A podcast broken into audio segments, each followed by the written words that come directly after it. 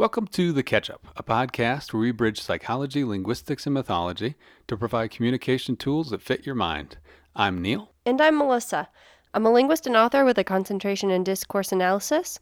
I also study and write about applied mythology and its effects on our ability to relate to ourselves and others. And I have 10 plus years of experience in the field of psychotherapy. I write about the myths we all have in our mind and their effects on our everyday behavior. This podcast brings together our respective fields so we can see what goes on in our minds, both socially and personally, so we can have the tools to communicate our way through any experience with understanding. Be sure to head over to patreon.com slash meil, M-E-I-L, or meil.podbean.com to check out our patron programs and view the patron tiers. For just $4 a month, you'll become a top tier supporter and gain access to all of our current and future bonus episodes and content. Thank you so much for your support. Now let's catch up.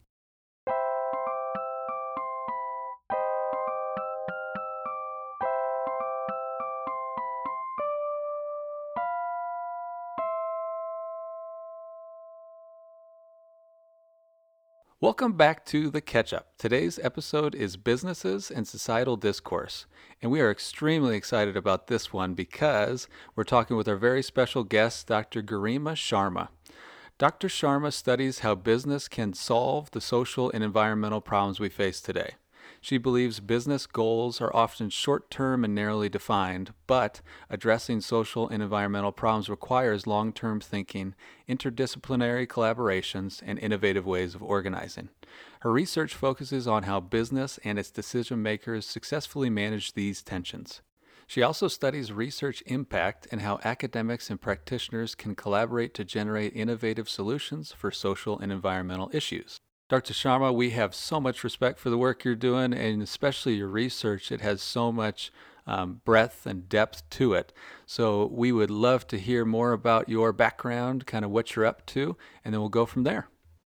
Well, Melissa and Neil, thank you so much for having me on your podcast. It's been it's such a pleasure. I've admired your work for a couple of years now, so I'm really happy and excited to be here today speaking with you.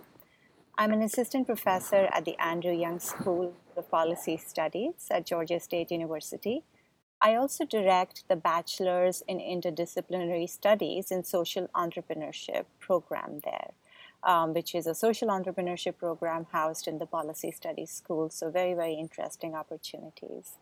In terms of my research, I'm what one would call an organization theorist, which means I study how businesses and social enterprises really draw upon the power of business for doing good. And I look at it from this lens of tensions. So, um, you know, specifically tension between purpose and profit. So, how does a business really do well for the others while also sustaining or growing its own business? In parallel, some of my research is around uh, studying how academia and research can really impact management practice, which I think is an interesting and important question because managers and researchers really come from widely different world. And for research to impact practice we have to figure out a way through which both can collaborate together and talk to each other. So some that's my research yeah, we're so excited to be able to have you on here and talk about this today because it's such an important topic. And so, how do you think businesses can position themselves to be problem solvers of these social and environmental issues that are so prevalent today? Yeah, so if we think about traditionally, it's whose responsibility has it been to really address social and environmental issues? It has really fallen under the purview of government and policymakers who would either directly um, you know, uh, support these activities or give money to nonprofits to address social and environmental issues. But over time, it's been a downward trend in the sense of you know money has been drying out and funding has been less and less. So business really has the opportunity to fill that void. And um, you know, if you think about uh, businesses' day-to-day operations, you know whether it accepts or not, it has a footprint in in the fact that it impacts both positively and negatively our communities and the natural environment.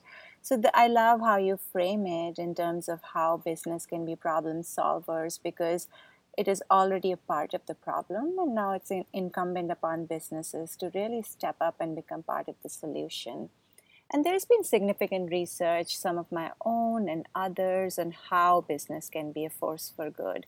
And if I were to sum up, um, you know, all of that research, there are two ways to understand uh, this issue. First is that uh, business uh, produces products and services that would directly benefit others beyond businesses shareholders and there are many um, amazing organizations producing products such as patagonia's products you know very environmentally friendly or tom's shoes which is a one for one model where if I buy a shoe in the develop, developed world, they will donate another shoe to children in the developing world. So there are many ways that business harness their products and services to do uh, good in the world. The second way to understand, uh, you know, how business can be part of a solution is how business organizes its own business practices to be able to create good in the world. So think about uh, Ben and Jerry's. So if you think about Ben and Jerry's, you know they offer paid employee volunteer time for employee activism. So that's a practice that can really create good in the world. If you think about Greyston Bakery, which is a social enterprise, they hire previously incarcerated. So their hiring practices has a di- direct impact on um, others who may otherwise not be uh, employed in other places. So there are those are the two ways: either either through their products or services, or through how business organizes its business practices. Can business be a part of the solution? What a great way to conceptualize that. We really like how you're using those categories to um, make sense of this. So, what we're also wondering then is how can businesses and researchers play a part in this? Why is that important um, that they work together? Yeah, and that's such a good question because, you know, uh, traditionally businesses' responsibility had been delegated to a decoupled CSR or sustainability department, but where the narrative is going is really around business issues and business decisions are social issues, you know. And um, I'm reminded of a recent project that I'm uh, doing. We are in, uh, interview. We have interviewed about 137 CEOs and CFOs, and asking them about their strategic decision making process. And the variance uh, within their um, between their answers is fascinating for me because some decision makers are clearly able to take a systems view when they make strategic decisions like mergers and acquisitions or opening a new production plant, they are able to understand and include in their decision making impact on communities and environment and so forth. At the same time, there's still many, many business leaders who remain narrowly focused on the cost benefit calculations in front of them so you know, so the question uh, is less about you know whether business is uh, part of the problem or not, because whether they acknowledge it or not, they do have a footprint. You know, um, an issue really facing the business is how they how do they include a systems view in making their decisions and Facebook is a great example of this notion of impact. And when we think about unintended consequences, you know, that one company has literally changed you know the way we interact and live in the world and you know our political systems and so on and so forth. And you know how does business leaders take this view of imagining and predicting and living forward with those unintended consequences that may be possible? I think that's the role of business you know when we think about problem solving and then also there is a, you know another capabilities argument, the fact that businesses are really set up to efficiently, effectively organize for producing goods and services. So there is certain value in harnessing this approach instead of looking at charity dollars or government dollars, really using this approach to um, address uh, wicked problems and big challenges facing in front of us, like poverty and climate change. As for your question about researchers and why they should help in solving problems, I think it's a larger conversation to have because the way the current academic system is set up, at least in the field of management research, in which I am, it is really not set up for problem solving. Uh, what it is set up for is really to generate knowledge and produce academic articles, which are usually behind paywalls, so really not accessible to too many people. And, uh, you know, it, problem solving is really not front and center. But to answer your question, I do believe that it is important for researchers to contribute to problem solving for a couple of reasons. Uh, first is that our research is funded by public dollars. So it is uh, incumbent upon us to give back to people in terms of research insights and talk to people and be part of solution making. And if we think about, you know, who is an academic and what our day-to-day job is, we're really, uh, you know, positioned to take a deep dive into issues and produce database, evidence-based answers which are independent and objective. And so, if we think about around ourselves, not many actors in our society play that role. So again, that's another reason for researchers to be a part of solution making. Absolutely. And I think that's a really important way to conceptualize this, all those components you brought up in those examples. And I also wonder, and Neil and I have been discussing this together, how can we motivate businesses to become part of the solution to these problems? How can we motivate them? What's in it for them? Yeah, and you know, when we think about benefits, uh, it is usually what we call a business case argument, right? So we think about by doing good, the business in long term will do well. That, you know, so some of the examples of benefit would be it will reduce risk, such as that of climate change, which can disrupt its operation, or maybe if it has environmentally friendly products, it can sell more products because millennials want maybe wanting to buy responsible products and services. And so, this business case argument and this idea of business benefit is important because you know, when it started, when this conversation started decades ago, it really normalized this uh, notion of business doing good uh, for others. And so many businesses jumped on the bandwagon. And hence, there is value in thinking about a business case argument. And at the same time, I feel the argument really limits our understanding or potential on uh, what is possible, especially when we think about issues that do not directly benefit the business or its employees. Um, you know, if we think about broader impacts, so uh, if we think about societal benefits, we have to often have to shift this narrative from a business case to, again, I'm going to use this word systems view, the idea that business really is part of a system. Its operations inevitably influence others. So the conversation we must have now is really how to equip business leader to see themselves as inseparable from society and natural environment. Because when we consider business benefits as separate from benefits of society then you know this notion of trade-offs come between um, which is really where business case argument has been stuck you know. So what about the issues that do not have a business case attached to them whose responsibility are those issues? So, again, I think it's important to motivate business leaders and establish a business case, but it's also important to equip them for this systems thinking so that they're able to see their business benefit as completely intertwined with benefits of, for others. Yes, definitely. You know, we agree with you there. We think this has a lot to do with blending, kind of blending those categories of concern and evolving our systems thinking kind of just generally. And so, one group that's doing a great job of this, we think, is B corporations. We actually met you at a B corporation event that you put on, and we'd love to hear more about what they are, kind of what they're having traction wise nationally and internationally. Sure, yeah. So B Corps are really uh, for profit businesses. And what they do is uh, they get their business practices certified by a third party called B Lab. So the letter B here stands for benefit, which means that businesses have organized their practices to benefit a larger group of stakeholders like employees, society, and natural environment.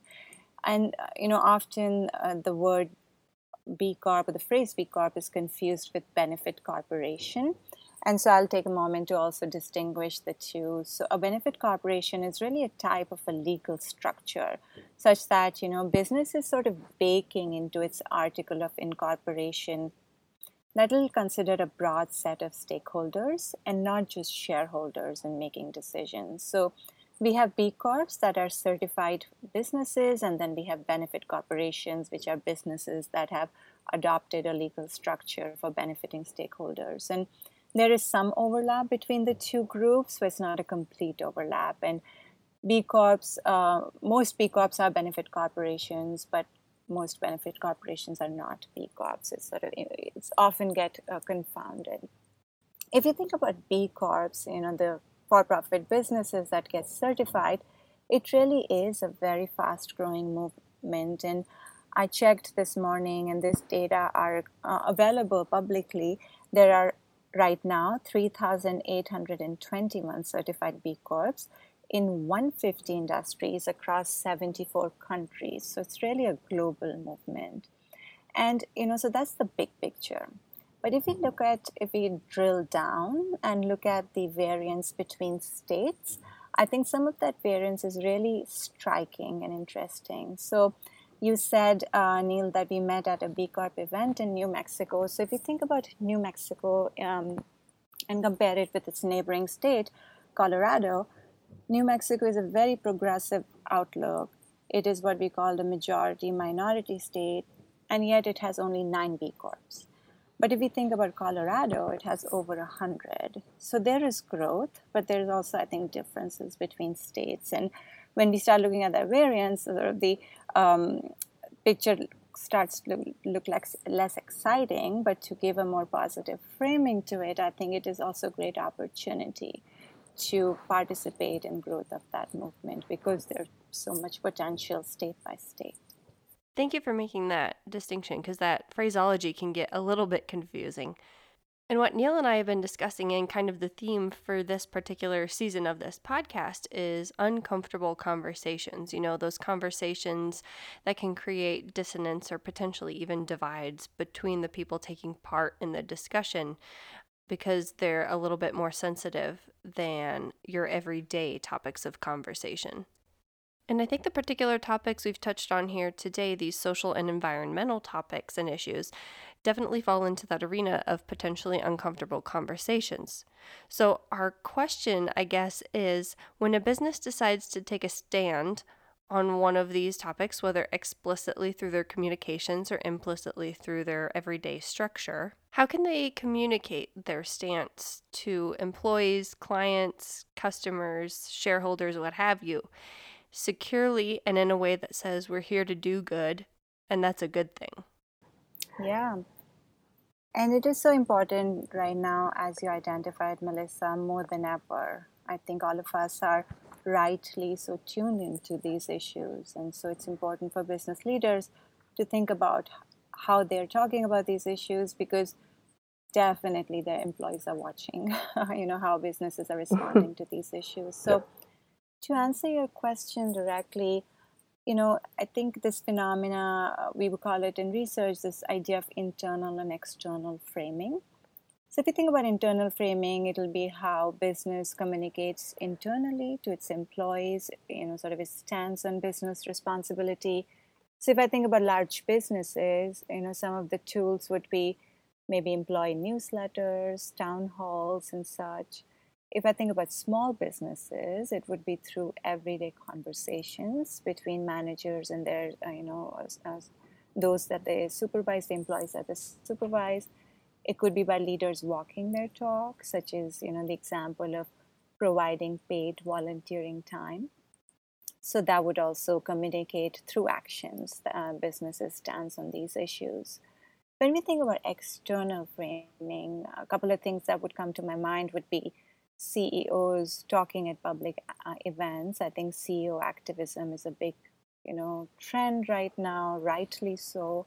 So, what is a CEO talking at a public event in, in response to some of these uh, trends and issues that you mentioned in your question? I think quarterly investor calls is a great way to frame businesses' stance on uh, responsibility. CEO letters to shareholders, CSR reports, and then even going back to the idea of B Corp certification or even business roundtable statements, I think these certifications are another great way to communicate to the not only the employees but also to the world the business stands on uh, their responsibility. Yes, and I think your answer there plays perfectly into this next question, which is a little more meta. With a year like 2020, with all of its civil rights movements, global health crises, tumultuous political rhetoric, how do you see businesses playing into the continuation of problems or kind of taking the other route of helping contribute to the evolution or solving of those problems moving forward? I think there are many roles business can play right now. You know, we've 2020 has been really a historic year in many ways, and 2021 continues to be that. I mean, first is really speaking up. I think CEOs uh, need to speak up now more than ever before.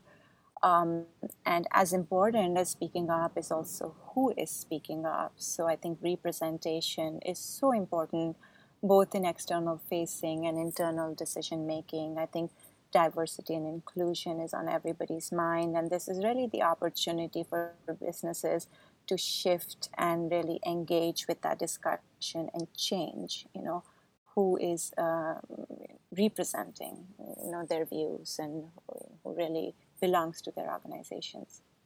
I think it's also time for business to reevaluate where do their responsibilities begin and end? And so, before, uh, you know, for a couple of years now, there's been much talk of this idea of global supply chains and whether business in, say, the US is responsible for what happens in, let's say, a supplier factory in Bangladesh, their working conditions, or maybe whether a tech company in Silicon Valley is responsible for the affordable housing crisis in California and so those were really uh, people have grappled with those questions around where does business responsibility lie? And this pandemic has really showed us how tightly we are connected, literally. Mm-hmm. And really, there's no excuse anymore for business to shun these responsibilities. Um, and you know, going back to this idea of systemic nature of some of the social and environmental issues, and really, the current environment has revealed how narrowly we have thought about these issues. And I'll take a quick example. So, remote working and gender is one such issue. You know, data show that so many women have sort of you know, quit working, we've lost them in the workforce. They've had challenges of productivity because they're balancing uh, work life with home life, uh, you know, in remote working environments. And so businesses can really not have productive employees without fully wrestling with what the pandemic has shown us in terms of gender and work distribution in our society. And you know, they need to businesses need to step up and consider what is their role in changing this narrative in our society. So I think there are a couple these are a few examples that come to my mind. I would absolutely have to agree with you there. And I think Within all of this, we have touched on several different types of businesses. We've talked about tech, we've lightly touched on retail, we've touched on food with Ben and Jerry's mentioning them. And so, in your opinion, based on your research or what you've seen or talked about with your colleagues, what types of businesses do you see as having the most impact in terms of either continuing these problems or potentially entering the arena as problem solvers? Yeah, when you know when research uh, really started in this space, that was a couple a few decades ago. The questions researchers were asking were really around this idea of dirty industries such as oil, or product based industries who have higher footprint versus service industries with lower footprint and asking if there you know uh, some of these industries with higher footprint are more prone to engage in responsible action and i think fortunately, our conversation has increasingly become more nuanced. So, B Corps is an example. As I mentioned, B Corps are in 154 industries right now. And so there's variance, uh, you know, in that uh, it includes both high footprint industries and arguably low footprint industries. So I think the kind of questions researchers are asking right now is really around what allows a business to, let's say, become a B Corp or engage in socially responsible actions, mm. rather than just thinking about, you know, sort of type of industry. And um, as an example, from my own research, I found that peer pressure is a, big mechanism for businesses to engage in responsible action, where peers can be defined either by how many people within your industry and not just type of industry but how many people within your industry are b corp certified or even by a geographical region how many others in say new mexico or colorado have been certified. So i think there's more focus on the context and less on sort of type of business and even less so i feel on you know valorizing business leaders um, so to answer your question, I really don't have insight on what kind of business leaders would respond to you know opportunity to address social and environmental issues.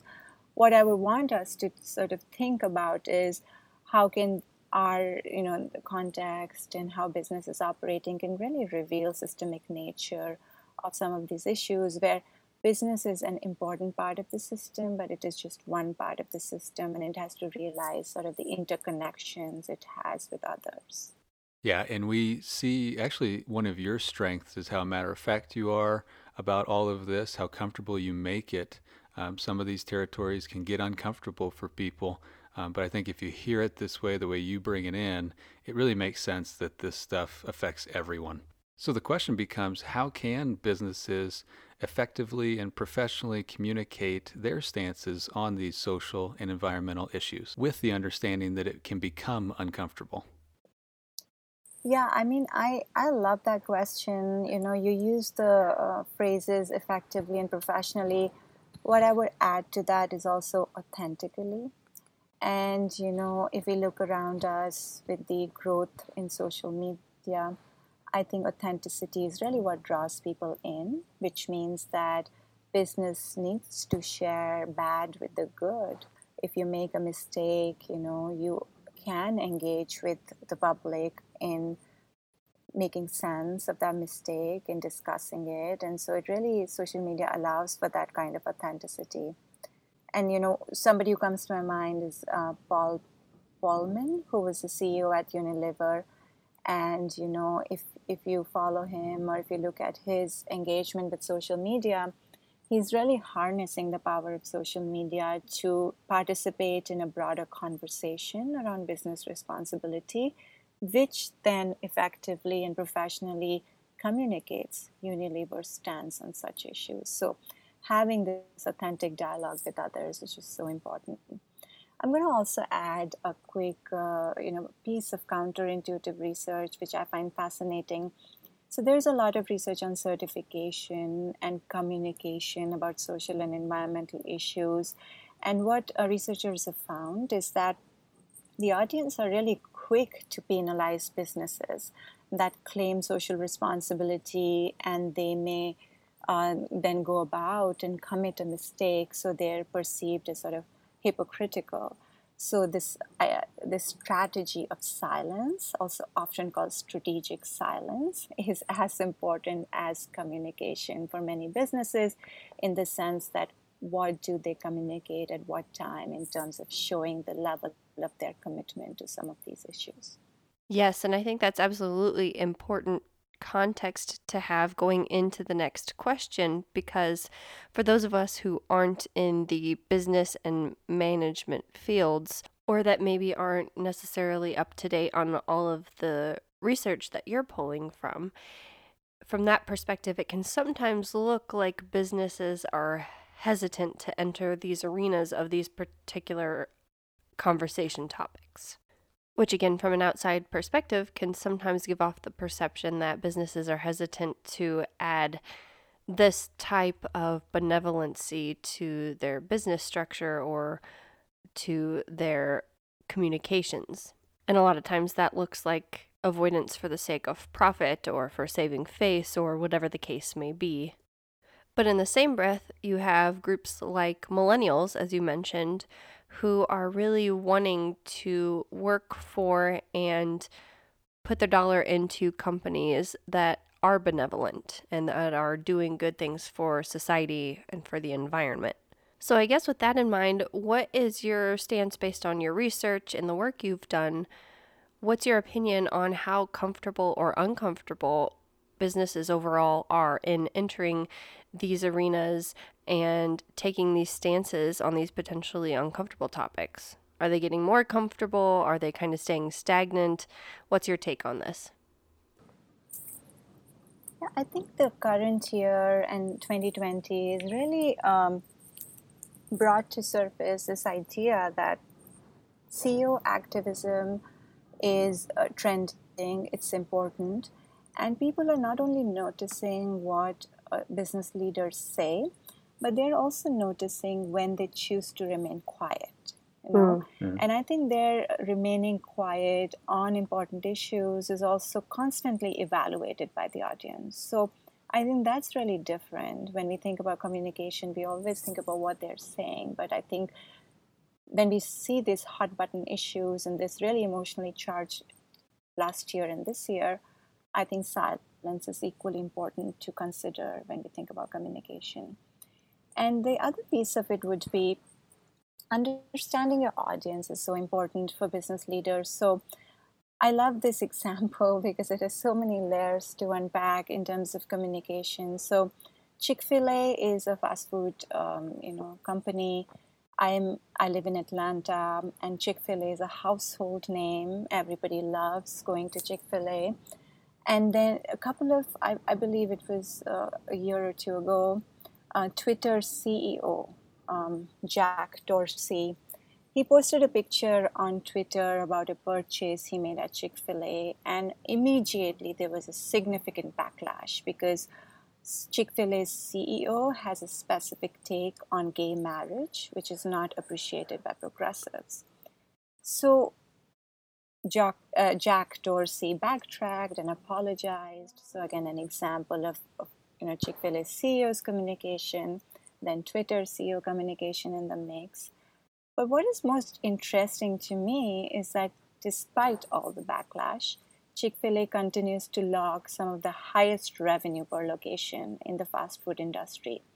So I think this link between backlash and revenue is also really an interesting one to explore. There may be many invisible assumptions about impact of communication that need to be explored further in terms of how does communication really change things concretely for the business and for others. Yes, and you're covering a lot of range with that, and that brings to mind some other nuances with this. For example, businesses in different areas, everybody has different interests in these categories of concern. And so we're thinking about like rural businesses, small businesses how much impact can they have with this? How can we get their voices heard better? Mm-hmm. Yeah, and I go back to this phenomena of B Corps that we talked about a couple of minutes ago. So, if we think about who is a B Corp, these are usually really small businesses, even though now the movement is attracting larger businesses too, but the majority is still small business. Some are even what's called solopreneurs, which means that it's a one person business but their voices are heard because they have joined forces. I think they're part of a movement, you know, even if it's an eclectic one like B Corp. Or we can also think about a more um, homogenous one like joining an industry association. So I think for small businesses, one way to get their voice heard is really to join forces and think about their work as part of a movement and not just trying to create change all by themselves. I think another way small businesses can really uh, participate in this conversation on social and environmental issues is collaborating with local business schools, you know, and they can by doing that they can really show the next generation of leaders which are the students in these schools about you know what this small business is doing in terms of social and environmental responsibilities. So, some of the examples would be speaking in business school classrooms, or participating in case study writing, or even joining events and having their voice heard could be some useful leverage points for small businesses to have their voices heard. Yeah, and I love that sense of community you harnessed there in your response because I think a lot of times small businesses can tend to feel like, well, I'm new or I'm tiny or I'm just starting out or whatever the case may be, and they can just kind of feel like they're over here kind of on their own little island. So I think that sense of community is absolutely key. And with that in mind, we only really have one last question for you, which is where do you see the most opportunity for implementing the research that you've done? How would you like to see it played out, and how would you like to see it being harnessed out in the world? Yeah, I think about that a lot in terms of, you know, how can I really mobilize my research? How can it really get in the hands of people who would actually use it? So, one way to understand implementation would be through translating research into actionable ideas and practices. And I try to do that with most of my projects, even though it's not incentivized in the academic system. But I really feel it is, you know, our responsibility to do that translation work. So if I think about a few of my ongoing projects, I'm hoping that what comes out of those projects, I can contribute to conversation around B Corp certifications, impact investing, social enterprises, and place based organizing. So, again, taking those final outputs that I produce and translating them.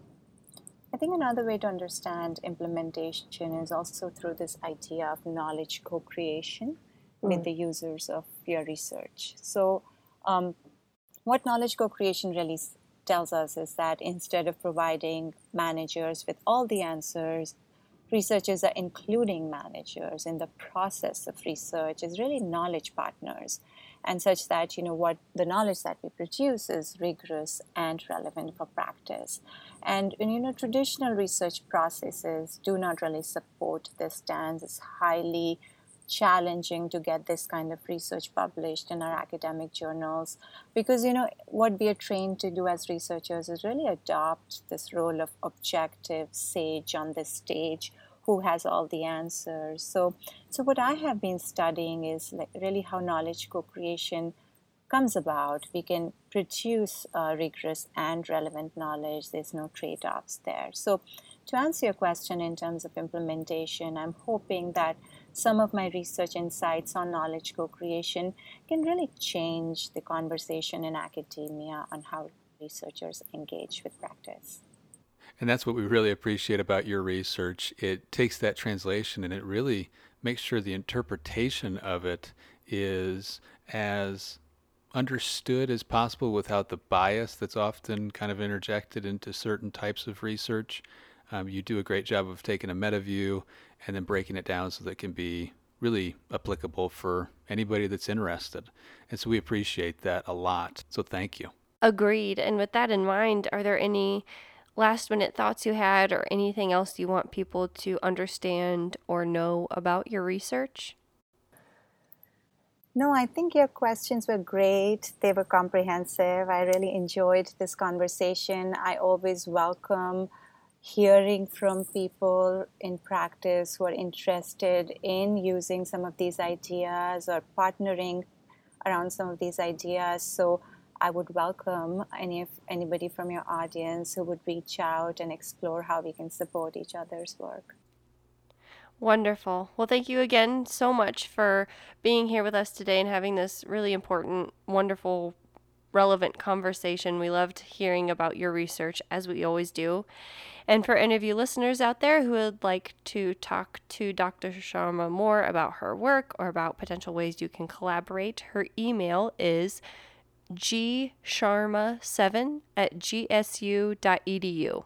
That's G S H A R M A 7 at gsu.edu. So feel free to reach out to her that way. But otherwise, it's been a pleasure catching up with you all.